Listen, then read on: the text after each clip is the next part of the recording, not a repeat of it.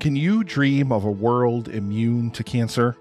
Hello, everyone. My name is Nick, and I'm the host of the annual live stream for The Cure, where content creators and podcasters from around the world join me to raise money for the Cancer Research Institute and immunotherapy research, which is training the body's immune system to fight against all forms of cancer. Over the past seven years, thanks to the power of indie podcasters and the indie podcasting community and listeners just like you listening to this right now, we have raised over $90,000. And as I record this now, the eighth annual live stream for The Cure is barreling down upon us really, really quickly in just about two weeks. So join us, please, from May 29th through June 1st for 48 hours of amazing content from people all over the world and help us fight for a world immune to cancer.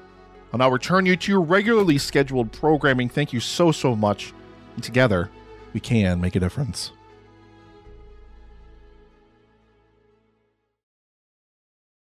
Did you know that Jason and the Argonauts predicted podcasts? How, you may ask? Well, here it is.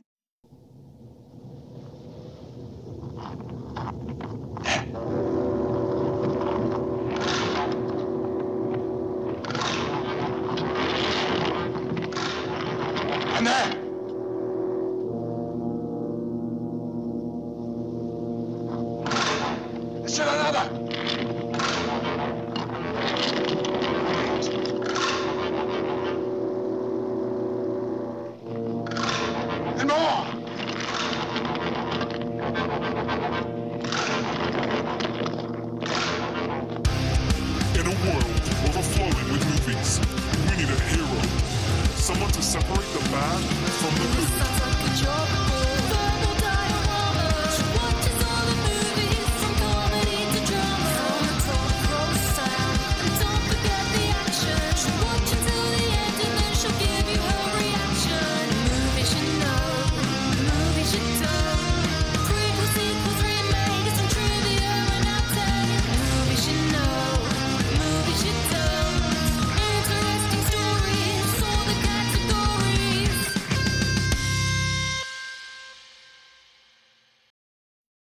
Everyone, I'm Em, and welcome to Verbal Diorama episode 151 Jason and the Argonauts. This is the podcast that's all about the history and legacy of movies you know and movies you don't. As always, a huge hi and welcome to everyone listening to this podcast, whether you are a long time returning listener, whether you're a short time returning listener, or whether you are a brand new listener to this podcast. Thank you so much for being here. Thank you so much for choosing this podcast. I'm so grateful that you're here because I'm going to talk about the history and legacy of Jason and the Argonauts, which, wow, I literally feel like this podcast was made to talk about Jason and the Argonauts. And it's taking me 151 episodes to get here. But I'm here now. And I'm really, really excited. This is the first movie in a little mini series that I'm doing, which is called Heroes Across the Decades. And I wanted to start with the 60s. And it just made so much sense to do Jason and the Argonauts. But before I do, I just want to say a huge thank you to everyone who's listened to previous episodes, the most recent ones being Dodgeball and A Scanner Darkly. And both of those are very different subject matters, but never let it be said that I don't mix it up on this podcast. I like to talk about all sorts of different movies, all sorts of different genres, and there's not really much that's as different as a sports comedy and a drug induced paranoid sci fi. They're kind of about as different as movies can be. And this episode, I'm actually going to be doing a movie that my own dad saw in the cinema when he was 12 years old in 1963. And I feel like I've now given away how old my father is. Uh, but imagine seeing this as a 12 year old and have it just completely blow your mind. And many view Jason and the Argonauts to be the best movie that Ray Harryhausen ever did, including Tom Hanks. And if Tom Hanks says it, well, then it must be true. But even Harryhausen himself regards this as his finest work. And I'm sorry, you don't disagree with anything Ray Harryhausen says or does because he is the absolute master. So, to be honest, that is really, really hard to disagree with. Let's have a listen to the trailer for Jason and the Argonauts.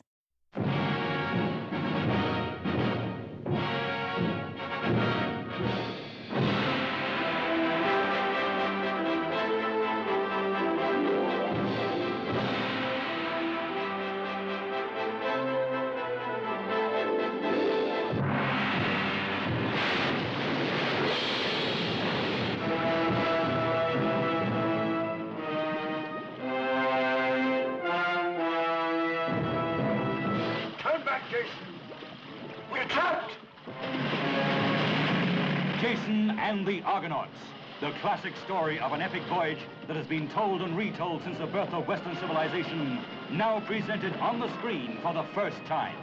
Pull! Pull! Till your hearts crack and your backs break!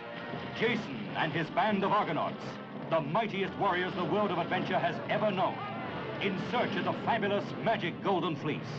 Where will you find this miracle? I have heard there is a tree at the end of the world with a fleece of gold hanging in its branches. Here is the magnificent excitement of that legendary time when men like gods and gods like men lived and loved violently.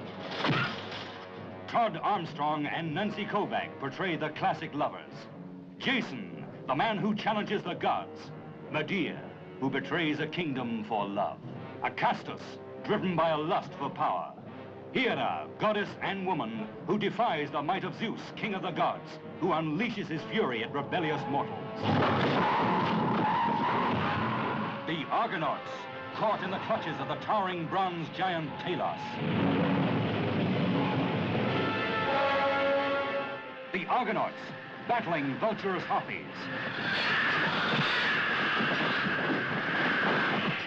Jason, threatened by the seven-headed Hydra.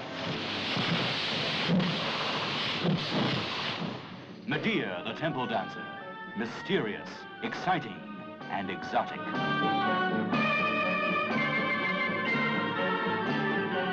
Jason, battling the army of skeletons.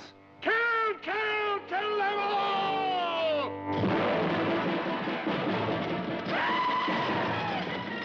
One man defying a universe of mortal and immortal dangers. Jason and the Argonauts. A search that became a legend.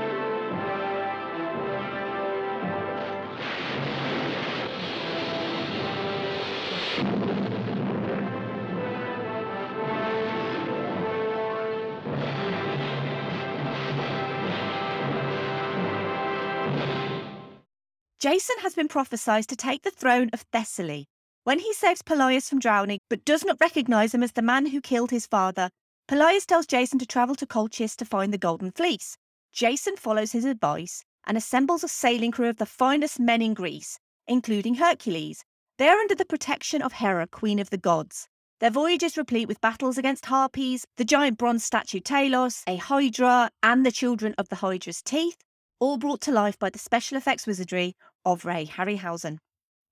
Let's quickly go through the cast of this movie. We have Todd Armstrong as Jason, Nancy Kovack as Medea, Gary Raymond as Acastus, Laurence Naismith as Argus, Niall MacGinnis as Zeus, Michael Gwynn as Hermes, Douglas Wilmer as Pelias, Jack Gwillim as King Aeetes, Honor Blackman as Hera, Patrick Troughton as Phineus, and Nigel Green as Hercules. Jason and the Argonauts has a screenplay by Beverly Cross and Jan Read, neither of whom are female, despite being called Beverly and Jan. I realise that both used to be male names predominantly, and nowadays tend to be seen as more female names, but I actually did have hope that this was an early example of an all female writing team, but sadly, no. I was really confused when I found out that Beverly Cross and Jan Read were male. Jason and the Argonauts is directed by Don Chaffee and is based on the Argonautica by Apollonius Rhodius. And as I said, the start of My Heroes Across the Decade season starts with the original superheroes, the stories of the gods of Greek mythology. One of my favourites, Jason and the Golden Fleece, was a story I read a lot as a child. The story of the Prince of Thessaly who goes on a quest to obtain the powerful Golden Fleece, and in order to do it, has to complete three seemingly impossible tasks. The origins of the story, named the Argonautica, was written in the 3rd century BC as an epic poem by Apollonius of Rhodes, or as he's credited, Apollonius Rhodius, a prized Greek poet of the Hellenistic period. He was a scholar and keeper of the Library of Alexandria, and it's thought that many of his texts were used to provide valuable knowledge on Greek life and law to the Ptolemies of Egypt. The Argonautica is his only surviving epic. The rest of his poems survive only in small fragments. He was originally considered an imitator of Homer. However, while his poems were considerably shorter than Homer's, It's also said that Apollonius himself influenced later poets like Virgil and his Roman epic, the Aeneid. The Argonautica, as the only surviving Hellenistic epic, was translated into readable English and retitled Jason and the Golden Fleece. The movie Jason and the Argonauts follows the same rough story, but with a few notable changes, such as Hera not attempting to drown Pelias, but instead disguising herself as an old woman, enlisting Jason's help to cross the river, and him losing a sandal in the process. Also, the Argonauts encountered Talos on the return journey in the poem. He guarded Crete and didn't protect treasure, but Queen Europa. The Harpies were chased away instead of caged. The Argo is saved from destruction by the clashing rocks, not by Triton, but by the goddess Athena, providing the extra push for the ship once a dove signalled safe passage. And in the original text, Acastus didn't betray Jason to King Aeetes, as Jason bluntly told the king he was after the Golden Fleece, and the king promises Jason the fleece if he can complete three impossible tasks, which he does with the help of the love of Medea. Instead of a Hydra guarding the fleece, it was a dragon, and Jason sows the dragon's teeth himself. It also only covers the first half of the story, as Jason and the Golden Fleece also covers the return journey. Presumably, a sequel to this movie was expected at the time but never happened. More on that a little bit later. But to start this mini series of heroes, when I say hero, I'm not just talking about the hero on screen. I'm not just talking about the character of Jason. I'm also talking about a literal hero of Hollywood. And that hero is, of course, Ray Harryhausen. And the influence of Ray Harryhausen is undeniable. Filmmakers who claim to have been inspired by Harryhausen include the likes of Steven Spielberg, Peter Jackson, Joe Dante, Tim Burton, Nick Park, James Cameron, Guillermo del Toro, George Lucas, John Lasseter, John Landis, Henry Selick, J.J. Abrams, and Wes Anderson. Basically, some of the biggest names in Hollywood have all been influenced or inspired by Ray Harryhausen to some degree. Ray Harryhausen, after being turned down for a job at Disney, which he'd later say was the best thing that could have happened to him, he was actually inspired to become a filmmaker by seeing King Kong in 1933. But he got his first professional job working for George Pal on a series of stop motion shorts called Puppetoons in the 1940s. Then the war happened, and Harryhausen was drafted into the Army Signal Corps, assigned in the film unit. This led to him discovering over a thousand foot of outdated 16mm colour film stock in Navy stores after the war ended, which led to him learning and experimenting with animated fairy tale shorts with the help of his father creating the armatures and his mother creating the outfits for the characters. At the same time, Ray Harryhausen was studying the work of Willis H. O'Brien, the model animator responsible for animating King Kong. Harryhausen telephoned the visual effects maestro at MGM Studios, which led to an invitation to show off his early models. The pair stayed in touch, and after the war, Harryhausen became O'Brien's protege, and the two worked together on 1949's Mighty Joe Young, which won the Academy Award for Best Visual Effects in 1950. Mighty Joe Young was Harryhausen's first full length feature, although he remained uncredited for his work, which was reportedly 85% of the finished product. O'Brien would later pass his Oscar to Harryhausen. It was Harryhausen's next movie, 1953's The Beast from 20,000 Fathoms, that cemented his work, becoming an international box office success, and the making of that movie led to Harryhausen to create and develop Dynamation. Dynamation, also called Dynarama, by the way, this episode is presented in glorious verbal dynarama. In the 70s, Dynamation was revolutionary in visual effects. It basically split the background and foreground of live effect shots into two separate images, allowing Harryhausen's animated models to be shot with the background image and the foreground element matted out to leave a black space. When the film was rewound, everything except the foreground was matted out, so the foreground now appeared in the previously blacked out area. Essentially, combining all the images together, making it seem like one shot, and this was done frame by frame, with the live action shots being pre compiled and Harryhausen animating the sandwich filling, shall we say, of each frame. It eliminated the need for miniature sets, which were expensive and didn't look realistic enough. It also meant that Harryhausen animated in front of the foreground screen where any human actors were, and that included his monsters being able to look like they were interacting with human characters. Harryhausen also used diffused gas to soften the sharpness of light on the animated elements so nothing felt out of place on screen. While Harryhausen used Dynamation on mostly all of his movies, Not all of them were billed with the Dynamation label, Jason and the Argonauts included.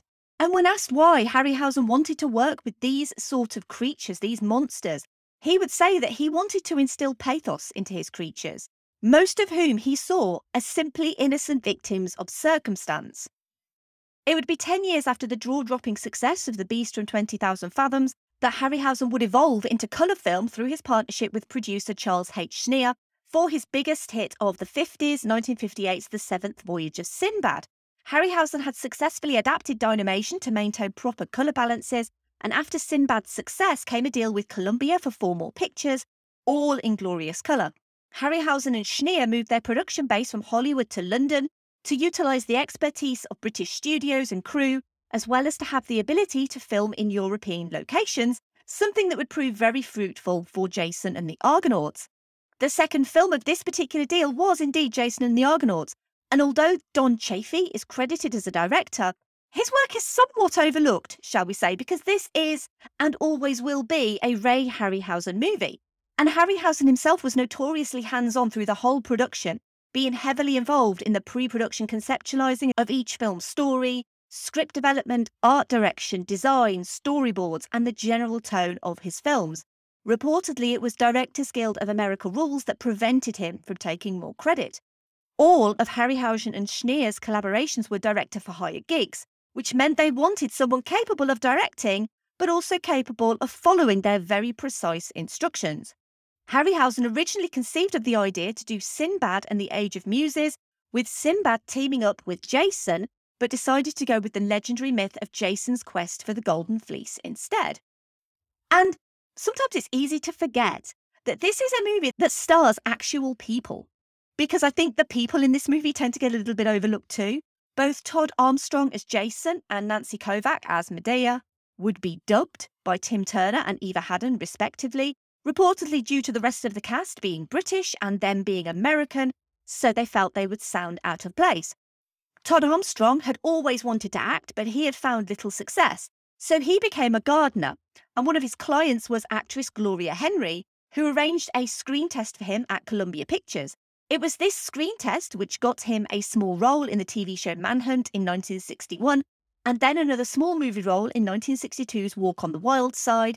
Todd Armstrong was reportedly quite upset that his most famous role had been dubbed, and while he continued to act, he never received the same level of popularity as he had had with Jason and the Argonauts. Nancy Kovack was a model and one of Jackie Gleason's Glea girls before appearing in popular TV shows like Bewitched and I Dream of Jeannie.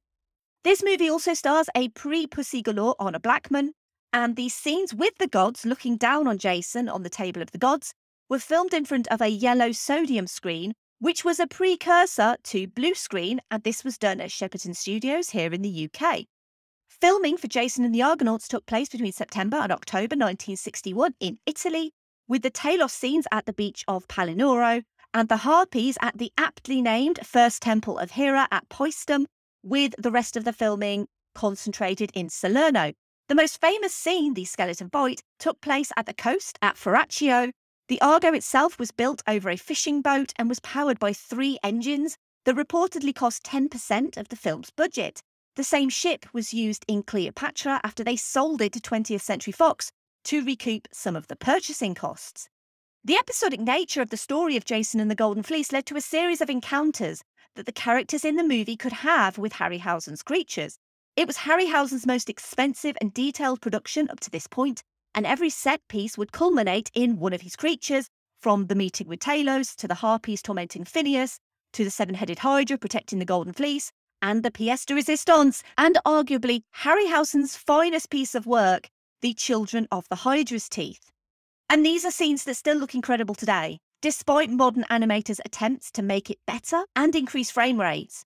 There's actually several videos of these attempts on YouTube, and honestly, I argue they look no better. Go and have a look on YouTube, find those videos of increased frame rate of Harryhausen's monsters. I really don't think they look better than what we already have. Over the intervening years, Harryhausen had become better at what he did, but also more ambitious, as well as precise. He would regulate the temperature in his studios because experience told him that a slight shift in temperature would affect the colour of his models, which would then show in the finished product. He was the consummate professional, but he was also a bit of a workaholic, often working overnight to get things finished. Talos, in the original myth of the Argonautica, was only eight foot high. His size was increased to be imposing, and that feeling of fear that you get when you see his head move for the first time as a child, I will never forget it. Harryhausen wanted Talos to be the size of the Colossus of Rhodes in the movie, but made of metal, meaning that his movements had to be stiff and creaky.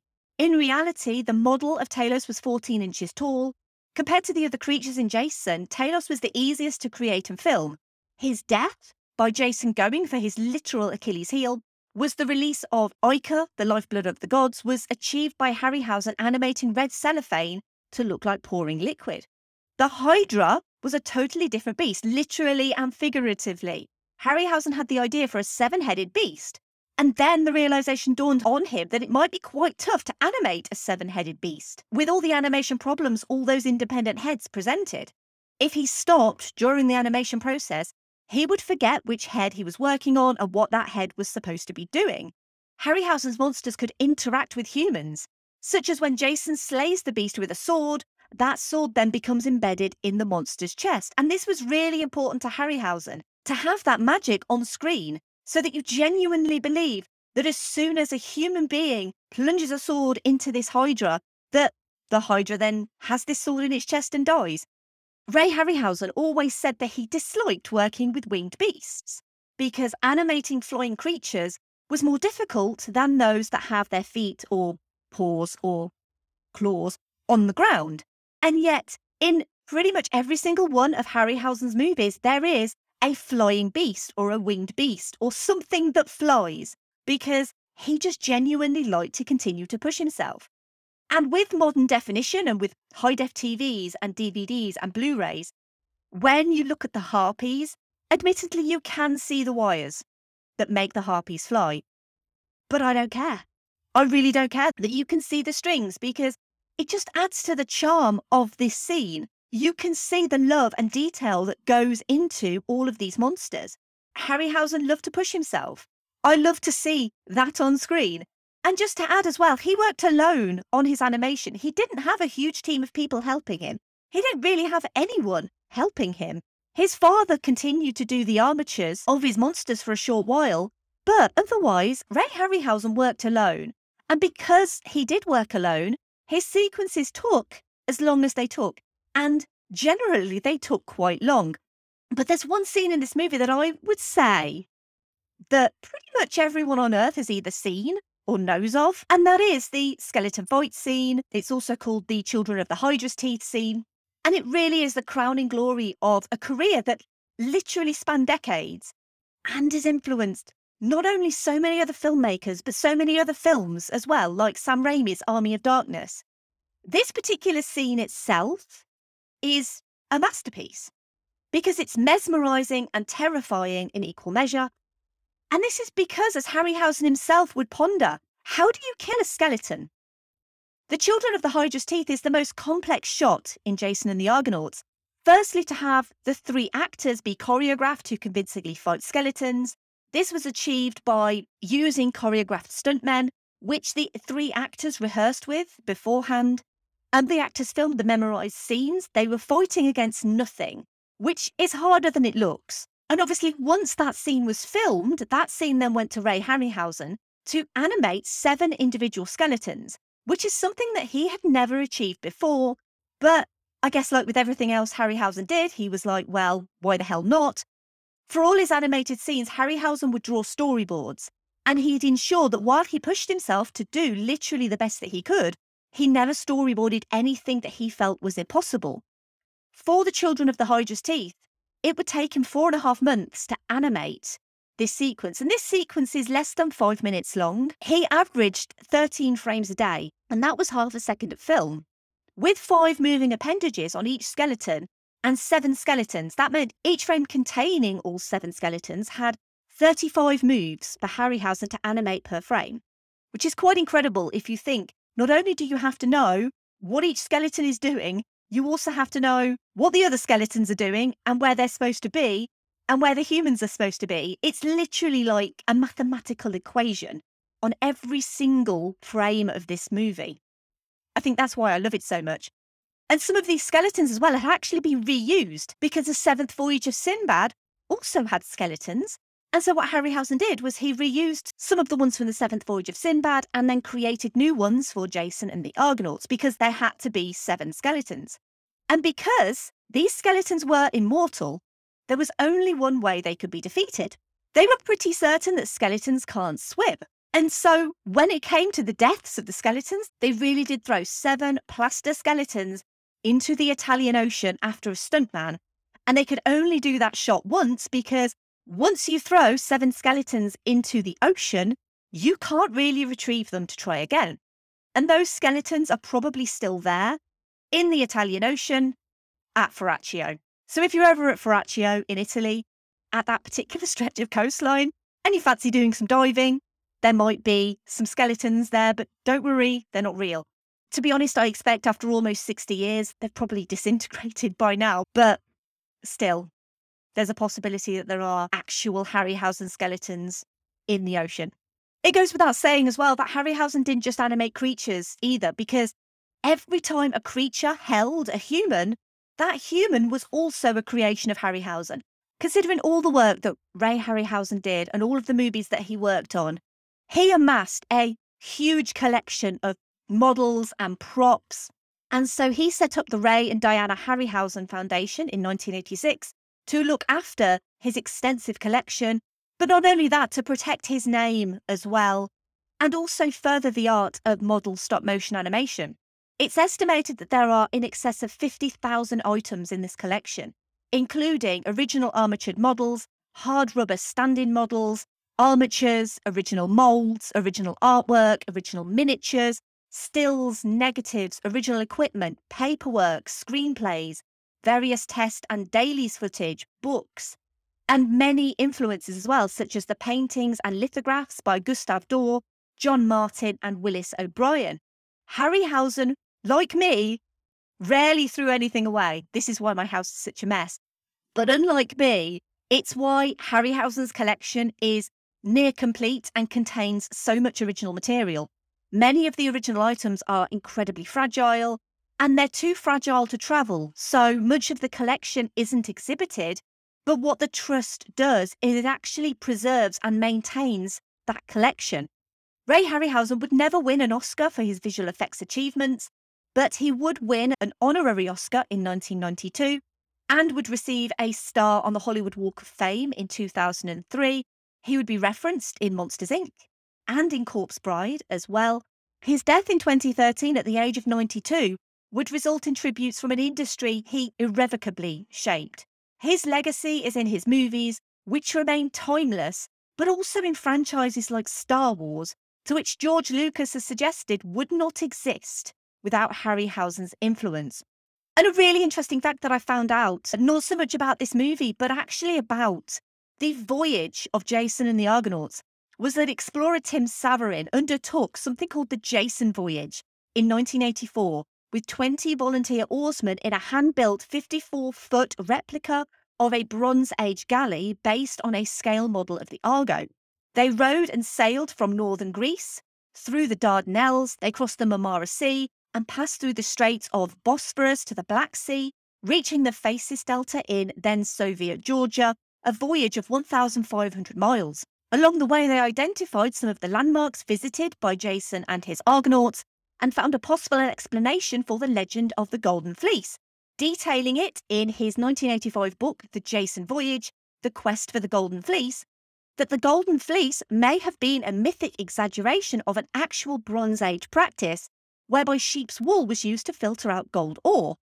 And this was apparently a more effective method of finding gold than the more famous panning for gold, which I knew literally nothing about. But the fact that an explorer actually went out to prove that Jason and his Argonauts could have sailed to Colchis to find the Golden Fleece is very much the thing that I like to find out on this podcast. I mentioned that Peter Jackson was one of the people who was influenced as a filmmaker by Ray Harryhausen. And he would round out his love of Harryhausen by providing a commentary on Jason and the Argonauts, along with visual effects artist Randall William Cook, which provides a lot of really wonderful information about the making of the movie. And although we lost Ray Harryhausen in 2013, his work is everlasting and it's as immortal as those skeletons that he put to screen. And in 2021, the Ray Harryhausen Awards were announced to celebrate his influence on contemporary filmmakers and animators. And these awards have categories on Best Feature Film Animation, Best Short Film Animation, Best Student Film Animation, Best Commercial Film Animation, Best Online Film Animation, Best Television Animation, and the Harryhausen Hall of Fame Award. The inaugural ceremony is due to take place on what would have been his 102nd birthday on the 29th of June 2022. So that is the 29th of June this year, as of recording. More information on that ceremony can be found if you go to www.harryhausenawards.com. And I'm very interested to find out because, as a bit of an animation super fan, I'm genuinely so interested as what movies and films and short films are going to be nominated and are going to win the Ray Harryhausen Awards because he was really a champion of stop motion animation. And he, if anything, has proven to the world, not that the world needs proof, that animation is not just the black sheep of filmmaking. It's an art in its own right and it enhances everything that it's included in. Someone else who enhances everything he's included in is Keanu Reeves. And I'm going to move on to the obligatory Keanu reference, which is a part of the podcast where I try to link the movie that I'm featuring with Keanu Reeves. And uh, yeah, this this is an interesting one. So put your seatbelts on for this one. so Keanu Reeves was born in 1964. Obviously, this movie came out in 1963. So Keanu Reeves wasn't even born when this movie came out. So I was a little bit like, how am I going to link him to Jason and the Argonauts or Ray Harryhausen or mythical beasts of any description? And really, the only thing I could come up with was that because Keanu was born in 1964, he was probably conceived in 1963. So, yeah, the dates do not work at all.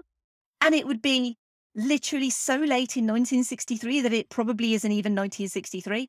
But that is what I'm going with. Jason and the Argonauts came out in 63 and persuaded Keanu Reeves' parents to bless themselves with a son of their own. Some of these obligatory Keanu references are so bad.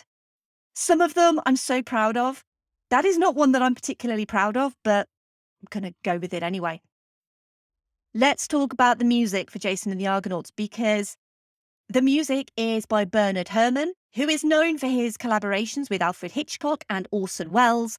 And he would score many of the sword and sandal and mythological fantasy films that Harryhausen worked on, including The Seventh Voyage of Sinbad, Mysterious Island, and The Three Worlds of Gulliver, as well as, of course, Jason and the Argonauts. And his score actually self borrows from his other previous scores for other movies like The Kentuckian, Beneath the 12 Mile Reef, and Five Fingers. Bernard Herrmann himself was an influencer.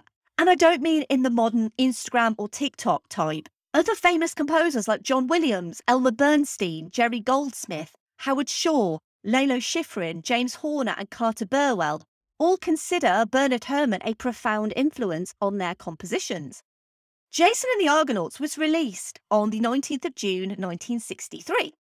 But as it came out in 1963, Box Office Mojo doesn't really go that far back and it doesn't really tell you a great deal of box office information about 1963. However, I do know that Cleopatra came out in 1963 and Cleopatra actually was released the previous week. Obviously, Jason and the Argonauts didn't do anything like the business Cleopatra did because Cleopatra would become the highest grossing movie of 1963. But let's not forget that without Jason and the Argonauts, Cleopatra would not have that boat that they bought from Jason and the Argonauts. So, in a way, the success of Cleopatra is somewhat attributed to Jason and the Argonauts.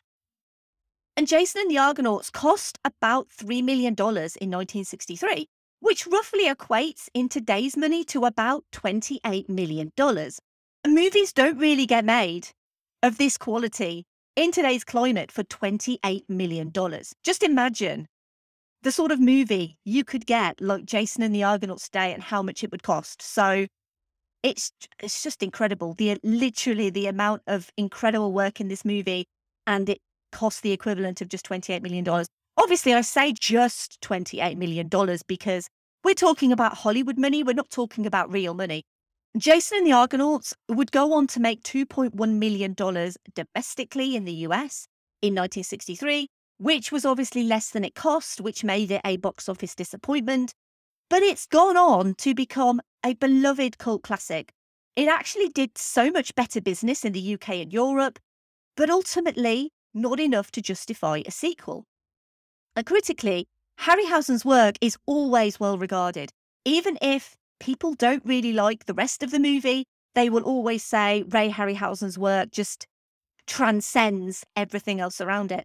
And Jason and the Argonauts maintains an 89% score on Rotten Tomatoes, and many, including Harryhausen himself, regard it as his best work. I alluded to a sequel earlier on, and the return journey of Jason and the Argonauts was planned as a movie. But due to Harryhausen's work on the Sinbad sequels, and obviously the fact that Jason and the Argonauts didn't do as well as they'd hoped, meant that it never materialised.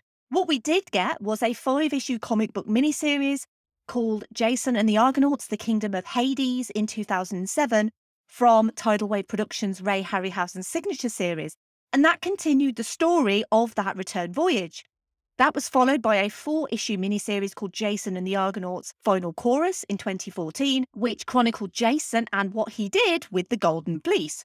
There was also a TV movie of the same name in 2000, starring Jason London as Jason, but I've never seen it, I'll be honest. But given the choice, who would see that over this?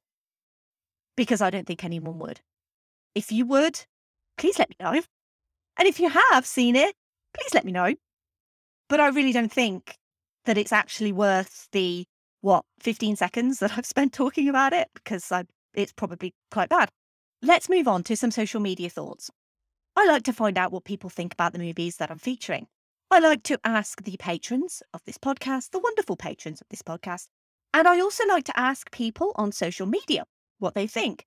And I'm going to start with the patrons, as always. And I'm going to start, as always, with perennial commenter Andy, who I do not sow a Hydra's tooth onto this podcast every episode just for Andy to sprout up because he doesn't comment on every episode, but he does comment on the majority of episodes. And I'm so grateful to Andy because I can pretty much always guarantee that Andy will be there for a supportive comment. And Andy says, What is there to say about Jason and the Argonauts that hasn't already been said? So I'll just tell a personal story about how the work of Ray Harryhausen captured my imagination. When I was nine years old, I saw an ad for Clash of the Titans.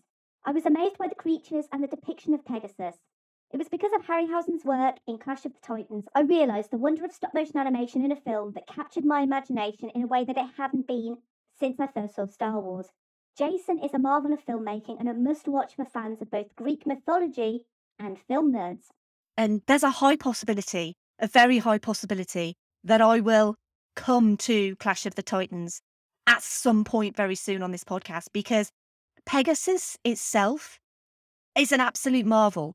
And one of my favorite things that I found out doing research for Ray Harryhausen was him talking about how they animated Pegasus and the fact that with Pegasus, they thought, well, how would a horse fly? What would it do with its legs? Would a horse just put its legs like at its side to fly? Or would a horse like have its legs straight to fly? And they went through all of these ideas for what would a horse do with its legs while it was flying. And Ray Harryhausen was like, well, obviously it would gallop in the air. And it's just such an obvious thing that a horse would obviously gallop if it had wings. But the fact that they animated that when they could have gone for the easy, a horse with its legs down its side, look, look a bullet through the air. It's honestly one of my favorite things. And I'm a huge fan of Clash of the Titans, but I just wanted to share that little tidbit. But what I also want to share is obviously, if a patron of this podcast has a podcast of their own, then I will give that podcast a bit of a plug. And so, absolutely, you should have a listen to Andy's podcast.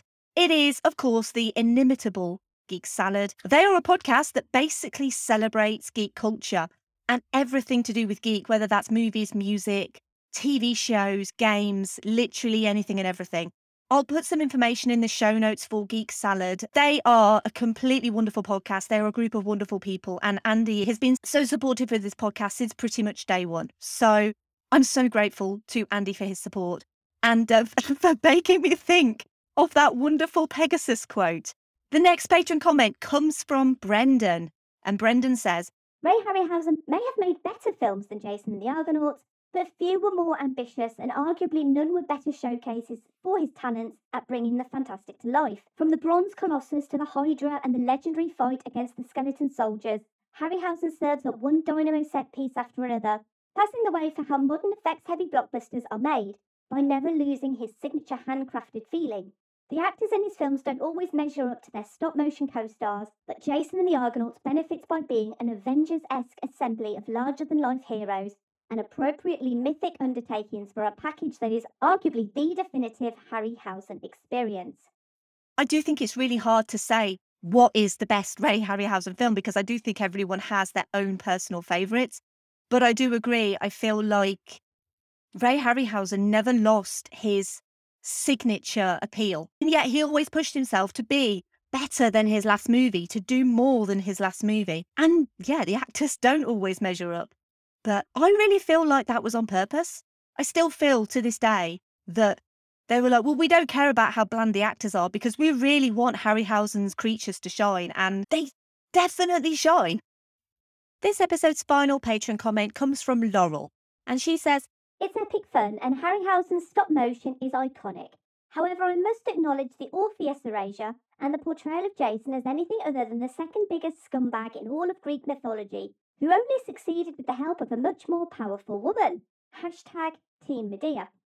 And basically, if anyone's going to know about that, it's going to be Laurel because she hosts the podcast, The Midnight Myth. And that is basically the podcast for all your mythology needs, as well as history and philosophy, and basically how those topics appear in our modern pop culture.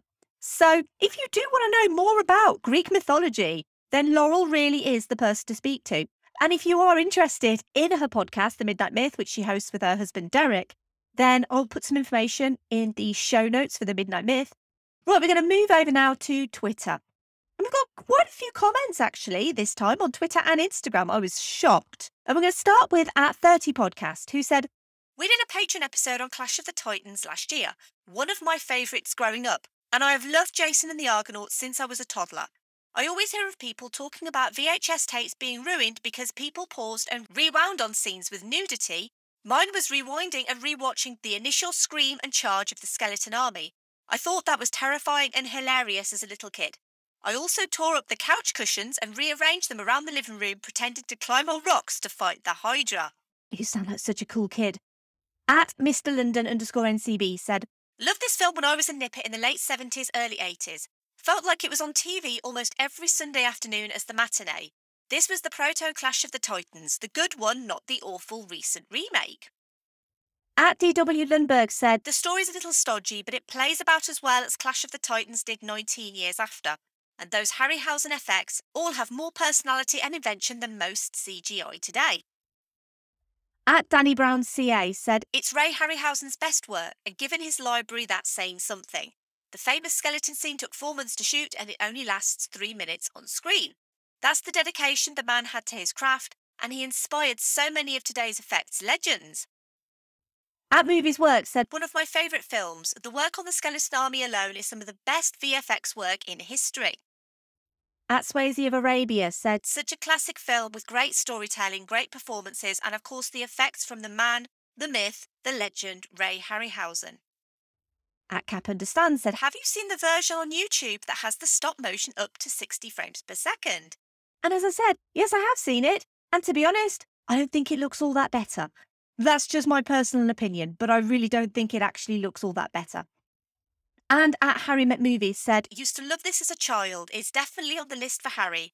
Is this the one with the skeletons coming to life in it? Absolutely. Yes, it is. Moving over to Instagram, at SassyLassie76 said, This is one of my favourite Ray Harryhausen films. When I was very young in 1981, there was a Harryhausen movie marathon on TV, and I was completely enthralled with the creatures in this film, as well as The Golden Voyage of Sinbad, The Seventh Voyage of Sinbad, and Sinbad and the Eye of the Tiger. A few weeks later, Clash of the Titans opened in theatres, and my family went to see it. I remember telling my parents on the ride home that my favourite parts were the scenes with Bubo, Pegasus, Medusa, and the Kraken. I could have cared less about the overall story. I still love Harryhausen's work and will happily watch his films any time they are playing. At Dave underscore J underscore Bamf, this is Dave from Not for the Dinner Table. Hi, Dave. He says, This film was my gateway into Greek mythology. In my opinion, far better than Clash of the Titans. And I am surprised this hasn't had a remake yet. Is it on the cards? And can we talk about Honor Blackman as Hera? Those scenes where she would whisper to Jason at the bow of the Argo, this is the perfect movie for a rainy Sunday afternoon. At Once Upon a Nightmare podcast said, Love this movie. Huge wave of nostalgia seeing the poster. Still stands today for me. Plus, as a kid, I remember being flabbergasted at what I was watching. Triton scene was one of my faves. And finally, at SP underscore film viewers said, Based on our Clash of the Titans review, this wouldn't be to Sophie's liking, but I think it's one of the best examples of Harryhausen's work. And that is from Paul. No comments over on Facebook, but a huge thank you to everyone who's provided comments for Jason and the Argonauts. There aren't really words that will aptly describe how this movie makes me feel. Watching it again for this podcast, because of course I bought a physical copy of it, because I didn't own it and now I do. And now I own Jason and the Argonauts forever. It's amazing. Watching it just brought back so many childhood memories of seeing this movie for the first time and just being so blown away by this movie. Ray Harryhausen was unrivaled as a master of special effects. If these movies didn't have Harryhausen's creatures, if these were just men in suits pretending to be monsters, this would not be the movie that we take it for today. This would just be a movie with some pretty bland acting, mostly nondescript, but it wouldn't have that star making quality, that essence to it that makes it so timeless. As I said just now, I feel like they purposely made the actors a little bit bland because Harryhausen wanted his creatures to shine. And I really don't have a problem with that. I really don't think that the actors in this movie need to be better than they are. One of the things that always kind of winds me up a little bit is when movies like this are wheeled out as an example of effects that were, in inverted commas, good for their time.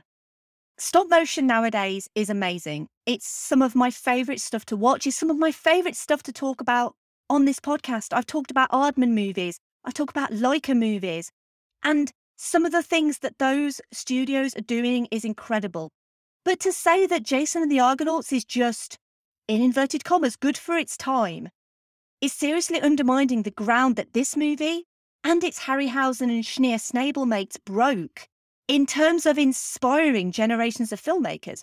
That's like saying music from the 60s is good for its time, but can't hold a candle to someone like, I don't know, Harry Styles. Because good art is timeless. Jason and the Argonauts is my favourite Ray Harryhausen movie because I can remember watching it as a kid and being wowed. I can remember watching it as a teenager and being wowed. And I can remember watching it as an adult and still being wowed every single time. This movie is one of the reasons I went into podcasting in the first place. And I wanted to talk about the history and legacy of movies you know and movies you don't because how movies are made is and remains incredible and fascinating. How one man can be responsible for so much of the history and legacy of film in general is incredible. Not just one movie, but a one man pioneer of visual effects. Modern Hollywood has tried to remake a Harryhausen movie. In 2010, we had Clash of the Titans, which was a fine, mm, maybe not great, but it was soulless. It was a soulless remake. And the original was Harryhausen's last movie. And as I've said, I have a lot of love for that movie, especially Pegasus and Medusa as well. How wonderful is Medusa in that movie? Jason and the Argonauts is going to be 60 years old next year. And I hope, I really hope people make a huge fuss of the 60th anniversary of this movie because this movie deserves it. It may not be well regarded for its human actors, but the fact these people acted against nothing deserves quite a lot more praise than they actually get. I kind of don't care that the rocks in the Triton scene are floating. If you look closely, you'll notice that the huge rock faces are floating. I don't care. I don't care that I can see the harpy's strings. Because to me, this is one of the greatest achievements in all of film, not for what it is, but for how it makes people feel. And not just this movie either. The Seventh Voyage of Sinbad, Clash of the Titans, Sinbad and the Eye of the Tiger. The way we feel about Ray Harryhausen is the way we feel about his movies. They're just masterful and awe inspiring. And honestly, there's no doubt I'll revisit another of his masterpieces on the podcast again. Probably, let's be honest, it might be Clash of the Titans, because much like Harryhausen himself, once I get into something, not only do I like to see it through, I also like to try and better myself every single time. Honestly, anything to compare myself to Ray Harryhausen, really. We all watch movies to be transported to new worlds or to understand new cultures or to find out things that we didn't know. And growing up reading Greek myths and legends, and to see Ray Harryhausen bring those creatures to life is just one of the most wonderful things that this podcast could celebrate. And I'm so happy that I finally get the opportunity after 151 episodes, I finally get the opportunity to celebrate one of the men who made this podcast possible. Because without Ray Harryhausen, this podcast probably would not exist. If anything, his work is underappreciated for exactly what it did. It made us all believe in monsters. Thank you for listening. As always, I would love to hear your thoughts on Jason and the Argonauts. And if you want to get involved and you want to help this podcast grow, that would be incredible. And there are several ways that you can do this. You can have your comments read out in episodes. If you go to social media, there are posts that go up on a Saturday for comments on the next episode. Simply write a comment on social media and I will read it out. That's one way you can get involved in each episode. But another way you can get involved is you can leave a rating or review if you've enjoyed this episode, wherever you found this episode. You can also retweet and like posts on social media. I should really tell you the social medias, I guess. So, social media accounts are at Verbal Diorama on Twitter, Facebook, and Instagram. This podcast is also on Letterboxd as well, where I give a rating and a mini review on every movie that I watch, whether it's for the podcast or whether it's not for the podcast. I love to watch a lot of movies. So, Letterboxd is great for that. But really, the easiest thing you can do is if you do enjoy this podcast, you can tell a friend or a family member about verbal diorama and you can basically spread the gospel of verbal diorama. Because let's be honest, there's 150 other episodes out there for friends and family members to enjoy. And if you enjoyed this episode, I'm pretty certain that you would enjoy the other stuff that's currently out there. One of the things that I like to do every episode is I also like to recommend previous episodes of this podcast that are kind of like the movie that I'm featuring this week. So if you like Jason and the Argonauts, then I wanted to recommend some other stop motion based episodes. I cover a lot of animation on this podcast. It's one of my favorite things to talk about. And so I've done quite a lot of stop motion movies already on this podcast. So I wanted to recommend the following episodes and also the movies as well. That's really important because verbal diorama, you can listen to the episode without necessarily watching the movie, but it's enhanced if you've already seen the movie, you know what I'm talking about. So I'm going to recommend to you episode 29, Kubo and the Two Strings. That is a Laika movie. Laika is one of the most brilliant stop motion animation studios out there. They've done some fantastic work. They also did a movie called Coraline, which is episode 63. I would highly recommend anything Laika have done, but especially Kubo and Coraline. I mentioned I've also covered some Aardman stuff. Episode 78 is on the incredible Chicken Run, which is getting a sequel very soon. But the original Chicken Run is one of the best and funniest stop motion movies. Episode 84, Fantastic Mr. Fox, is obviously, I mentioned him above, the Wes Anderson movie.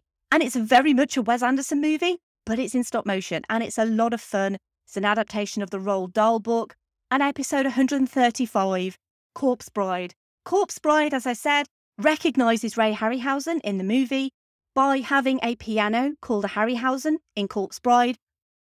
Corpse Bride was also worked on by Laika before Laika Studios became their own independent entity. All of those movies are incredible examples of stop motion animation. They all owe a huge debt of gratitude to Ray Harryhausen in different ways. But I would recommend all of those movies. And before anyone says anything, or even if you're thinking it, that you don't want to watch an animated movie because it's a, in inverted commas, a children's movie, don't even go there. None of those movies are just a kids movie. They are family movies, they are suitable for everyone. But as an adult, you will get so much out of each of those movies. Give me feedback on my episode recommendations. Let me know if you think I missed anything. Next episode, I'm continuing Heroes Through the Decades. So I started in the 60s. And now I'm going to be going to the 70s, you guys. And Ray Harryhausen may have made us all believe in monsters, but in the 70s, this movie made you believe a man could fly. Yes, we're going to 1978 and we're going to Superman, the movie. Not the first big screen Superman, because there were other Supermen that came before him, but Christopher Reeve was third billed in his own movie. This is the original Man of Steel. This is also the highest grossing movie of 1978. Join me next week as I'm going to be going through the history and legacy of not only Superman the movie, but Superman in general. And this is the first time I'm going to be covering a Superman movie on this podcast. Quite a momentous thing. Whenever I ask for recommendations of stuff to cover, people always say, Will you do Superman? So now I'm actually going to be doing Superman. I want to take the opportunity to say a massive thank you to the patrons of Verbal Diorama. If you want to become a patron, you can do. You, if you go to verbaldiorama.com slash Patreon, and you can choose a Keanu themed tier, because of course the tiers are Keanu themed. And the people who've done that really do help the future of this podcast. They help with me buying equipment and getting subscriptions and all of that cool stuff. Any money that's raised through the Patreon gets ploughed back into making this podcast better. So a huge thank you to the patrons to Simon E, Sade, Claudia, Simon B, Laurel, Derek, Vern, Christine, Kat, Andy, Mike, Griff, Luke, Emily, Michael, Scott, Brendan, Ian M, Lisa, Sam, Will, Jack, Dave, Chris, Stuart, Ian D, Jason, and Sunny. Let us continue the game another day. I also have a merch store, it's verbaldiorama.com slash merch, where there are the mummy themed t-shirts that you can buy if you're really into the mummy, as I am, and as we all should be. If you want to get in touch, you can email me, verbaldiorama at gmail.com, and you can say hi, or you can go to verbaldiorama.com and you can fill out the contact form on there. And I write stuff for film stories, so you can find the stuff that I write at filmstories.co.uk, and you can also buy the copies of the magazine that I write in as well. And finally, I think that proves at last that I'm a worthy opponent, my lord. Where are you going? To clear the board, the game is over. It certainly is not. bye.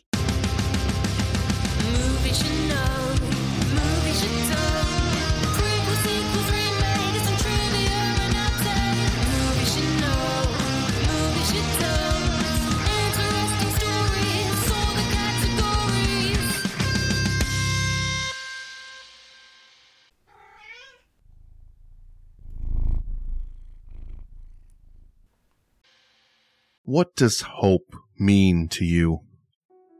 Hello, everyone. My name is Nick, and I'm the host of the annual live stream for the cure, a charity live stream event to raise money for the Cancer Research Institute, which researches immunotherapy, training the body's immune system to fight all forms of cancer. Their mission, one that I believe in very, very strongly, is a future immune to cancer. And this year, for the sixth annual live stream for the cure, I want to emphasize more than anything hope. Over the past five years, myself and amazing creators and partners from around the world have raised over $50,000 for this amazing cause. And this year, we're looking to add another $20,000 to that total. Please join me May 19th, starting at 9 a.m. Eastern, for 45 hours of content over the next three days, as I'm once again joined by amazing creators from around the world to help fight for hope. Learn more or make an early donation today at livestreamforthecure.com.